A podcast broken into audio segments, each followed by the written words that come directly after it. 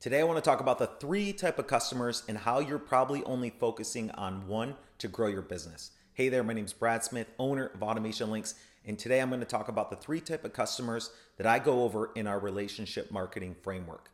Now, if you're interested in getting that book and the guide and the content planner, just leave me a message that says relationship and I'll send it over to you.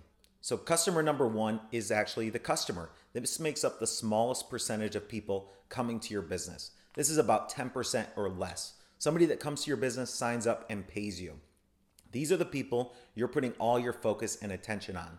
Now, you're putting all your focus and everything in on this small percentage of people and most likely missing out on 90% of potential customers. The second person is a follower. This is somebody that's looking for a business like yours, shopping around, shows a little interest, maybe is following you on social media.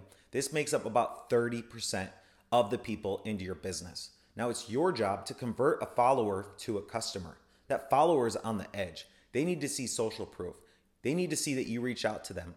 They need to see the value you provide before they actually become a customer. And that's your job. You need to email them, stay in front of them on social media, and stay in touch, continue the relationship to move them from a follower to a customer.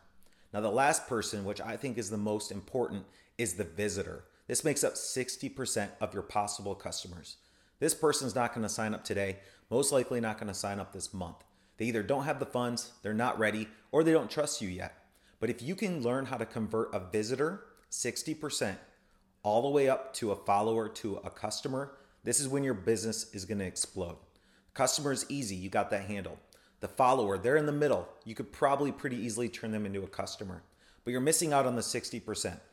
People that are just don't have the funds, or just aren't ready yet. If you can learn how to build a relationship with them, stay in touch, stay top of mind, you can eventually bring them into a follower. So now they're seeing social proof, they're getting emails from you, they're learning more about your business, and eventually you can turn them into the customer. Now, think about this your business, you're getting 10% already of your customers.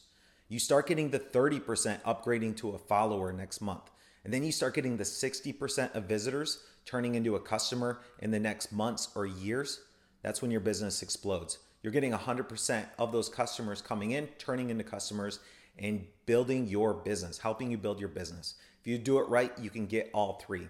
As an example, I had someone sign up with me three years after speaking.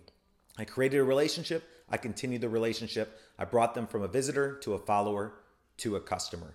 When they're all signing up at the same time, that's when you grow. Thanks again for watching. I appreciate it. Remember, if you want my relationship marketing framework, send me a message that says relationship. If you're over 10K a month already in your business, just ignore that. Send me a message that says start and just hire us to take over everything for you. So thanks again for watching, and I'll talk to you soon.